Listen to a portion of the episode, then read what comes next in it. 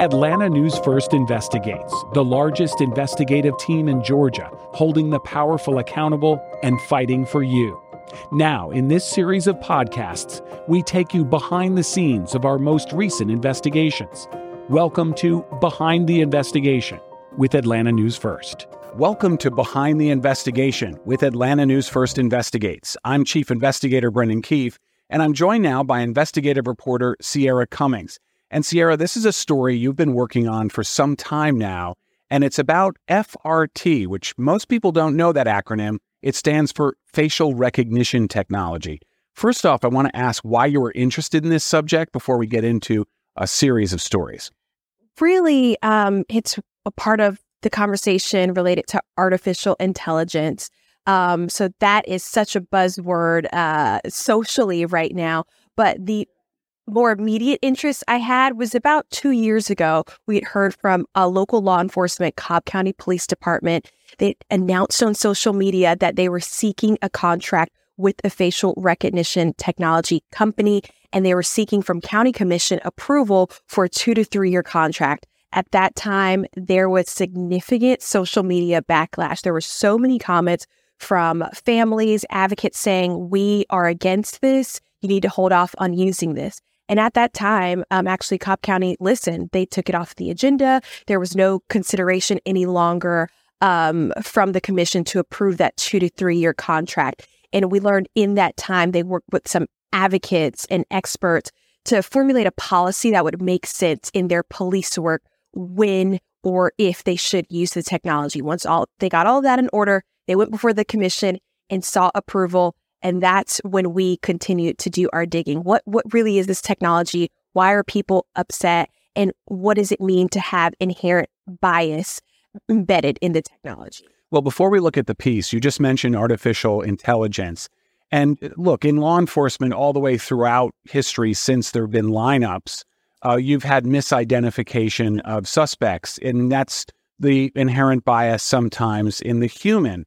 But we're talking about basically a robot that is deciding whether or not the face matches from surveillance video or elsewhere, right? Yeah, it's really important. I think somebody gave me such great perspective um, during this project, and they said a lot of times people think technology creates a new problem when really it's exposing or exacerbating a problem that was already there. And so when you think about technology, it has to be built by a human. And as humans, we have our own biases and prejudices and, and our own blind spots. So naturally that flows into the technology and you need some kind of oversight and accountability to minimize the harm. Let's play the story. We'll talk about it on the other side. Their surveillance is silent, but the video speaks for itself. March 26, 2022, a passenger boards a Maryland public transit bus. Police records detail a dispute over face mask. After arguing, the passenger snatches the driver's phone and leaves. The driver follows the suspect off, trying to get her phone back. The man hits her repeatedly. Maryland Transit Authority police immediately issued this an alert to Baltimore area law enforcement, a screenshot of the suspect. How you doing, sir? Five days later, police make an arrest. These gentlemen have a warrant for your arrest. For? For, I'm not sure. Charging Alonzo Sawyer with robbery and assault. U.S. Marshals take him into custody for the crime Transit PD says he committed. Hey, you got me baffled.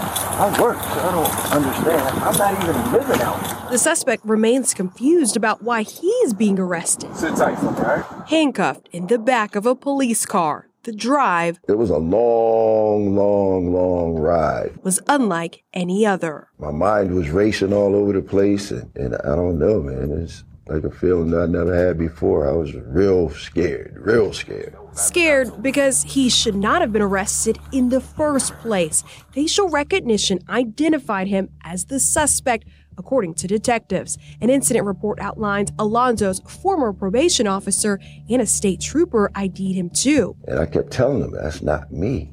That's not me. I don't even ride a bus. Even the victim herself told police it wasn't him. After looking at this photo lineup right under Alonzo's image, she wrote, Not the person who assaulted me.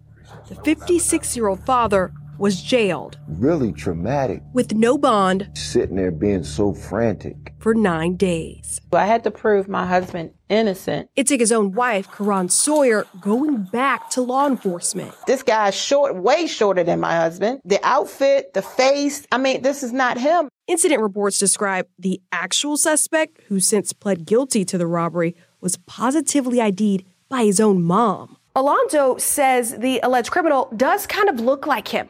But that shouldn't be enough because, according to Atlanta experts, facial recognition or artificial intelligence can be biased.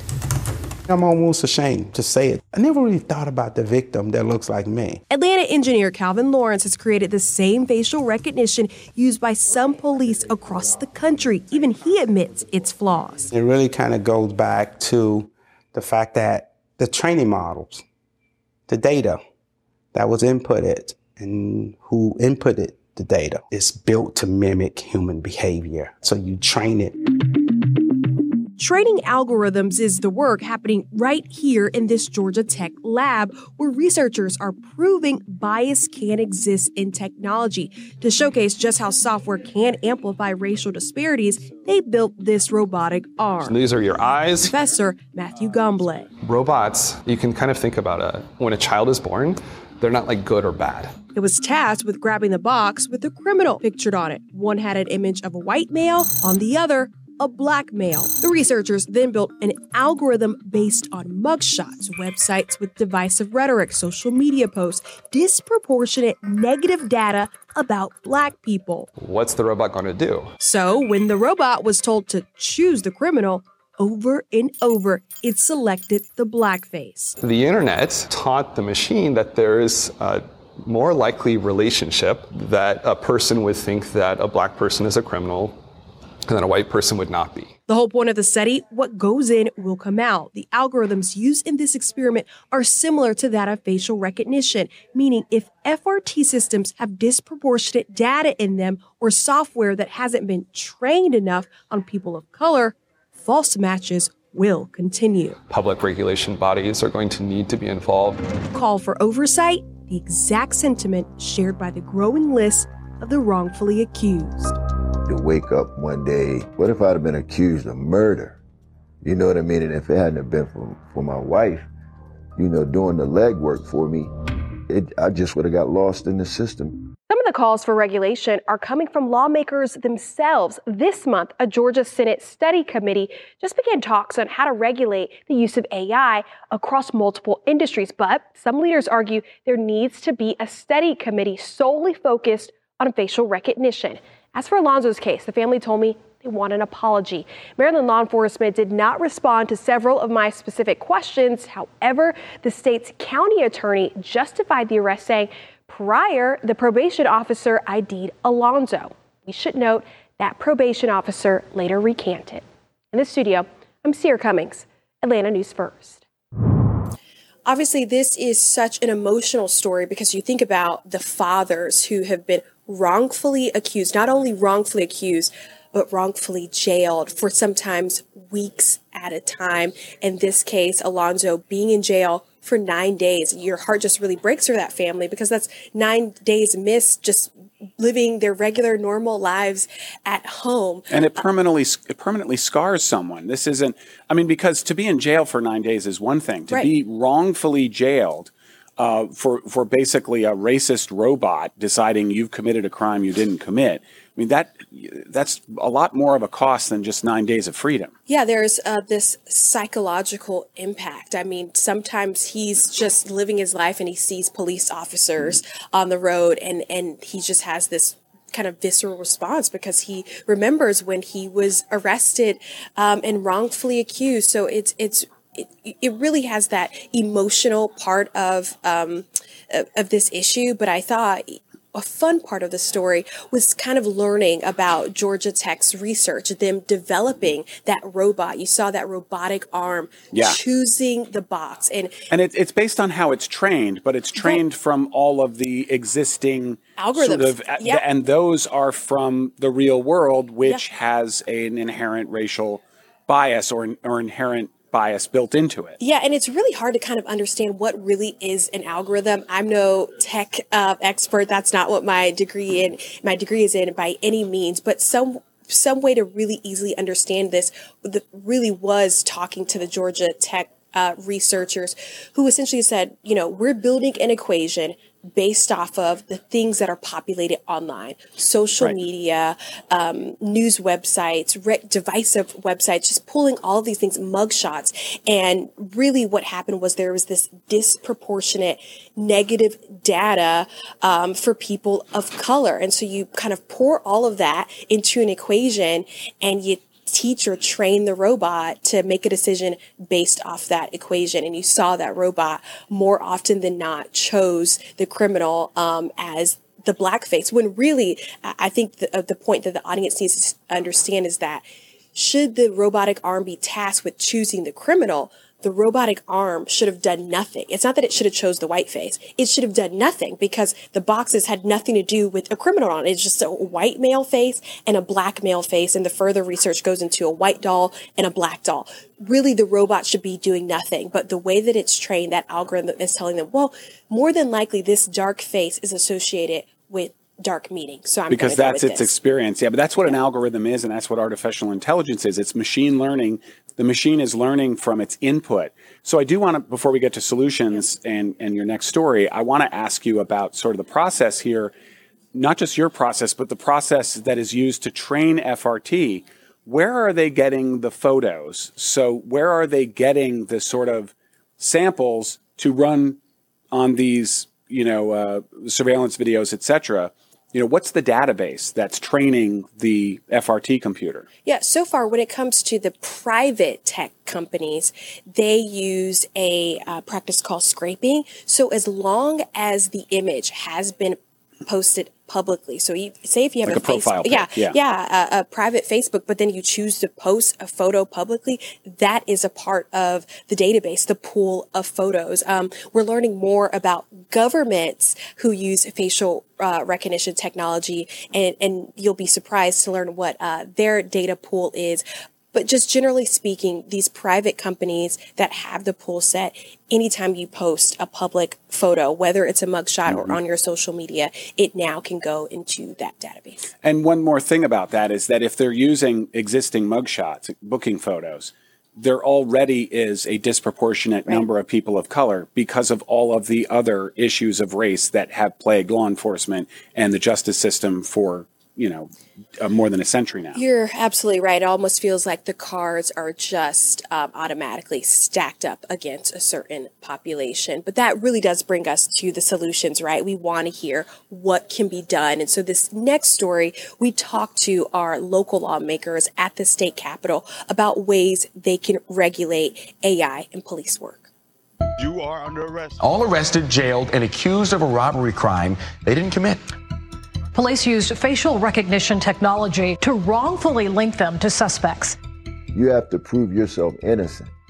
Innocent fathers arrested in front of their children removed from their own homes, case after case, on wrongful warrants because software identified them as suspects. It was awful, quite frankly. Georgia Senator Harold Jones. They basically just looked at the fact that they had the facial recognition and that was it. Outraged by what Atlanta News First investigations exposed, the former prosecutor argues statewide regulation must determine how law enforcement uses the software. A person literally could be arrested by the laws we make or don't make. Right now, facial recognition businesses only provide suggested guidance for police. Even so, we can't rely on a private sector company because they're actually performing a public service. The police actually need cooperating evidence. So this should just be one tool. Explaining the matches from facial recognition should not be the means for a decision in a criminal case, as so often an algorithm results in false matches. Georgia State University research confirming the technology is more likely to get it wrong with people of color. That reality especially disturbing to State Representative Terry Cummings. The possibility of abuse and people being arrested unnecessarily. Concerning not only because she's a former criminal justice professor and a former attorney for the Federal Bureau of Prisons, but also I'm an identical twin. So um, I already get mistaken. we already get mistaken a lot. Mistaken identity, a risk. Too great, she says, when so much is on the line. You literally have somebody's freedom in your hands and, and their lives.